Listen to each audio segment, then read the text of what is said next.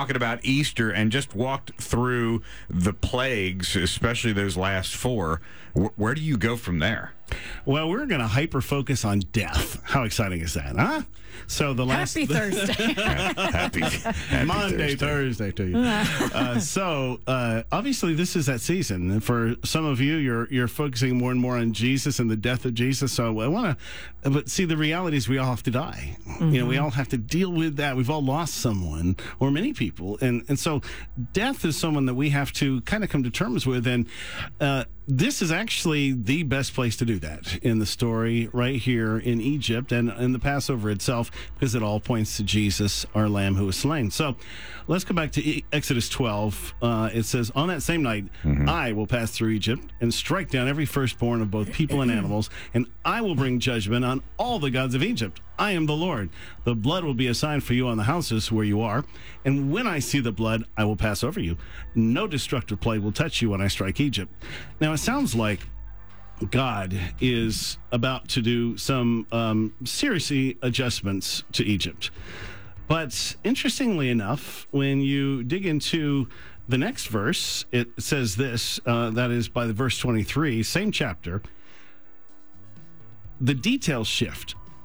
Now, this is NIV, King James, and NAS. When the Lord goes through the land to strike down the Egyptians, he will see the blood on the top and sides of the doorframe and will pass over that doorway, and he will not permit the destroyer to enter your houses and strike you down and smite you. Hmm. So that's a pretty, pretty big shift in the same mm-hmm. chapter. Sure. Now, if you had a new living translation, for the Lord will pass through the land to strike down the Egyptians, but when he sees the blood on the top and sides of the doorframe, the Lord will pass over your home. He will not permit the his death angel to enter your house and strike you down. So it's interesting if you go to First Chronicles 21 and encounter that David had, uh, it, that particular one that came and was killing was the destroying angel. So, bottom line, when God sees blood on the doorpost, he covers or protects those houses. So, ultimately, he brings death, but he's he's the one that's bringing protection. But it's mm-hmm. death is the question here. Death is a person, not a thing. That's the real lesson that we have to get here. Death as we know it has temporary authority over all creation to rule over when it's appointed for them to encounter death.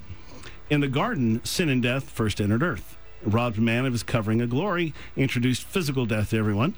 The shedding of blood was a covering for sin. Remember, he killed the animals and gave them clothing. Righteousness became their clothing. So, Jesus in this story, because he's the Passover lamb here, Jesus becomes our covering. So, death then is on a collision course with judgment.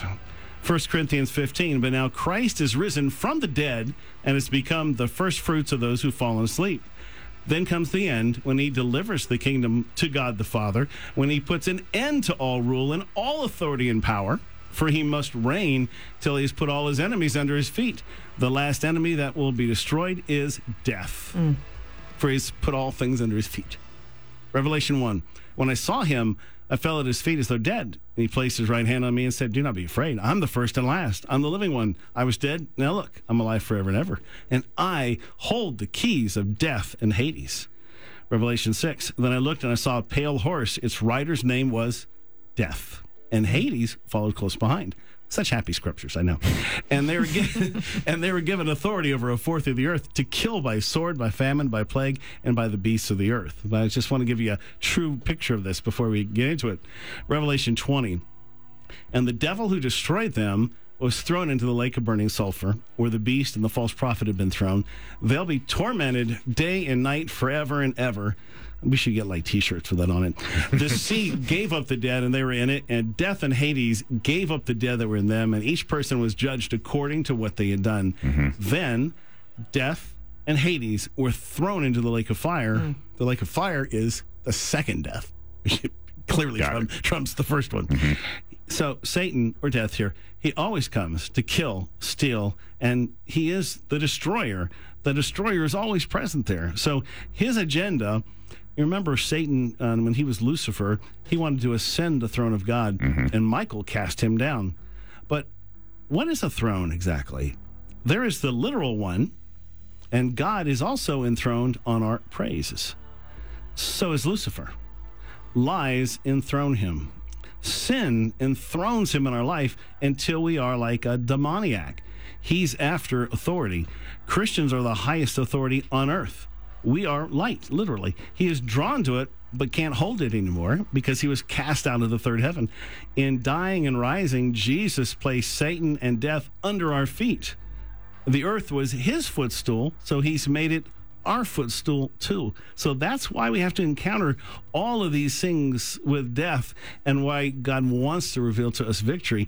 And I want to show you how that works. Where the next one's called the house of blood. We're looking at that door with the blood on it and how that is Christ and how hmm. that is in our relationship with him. Hmm.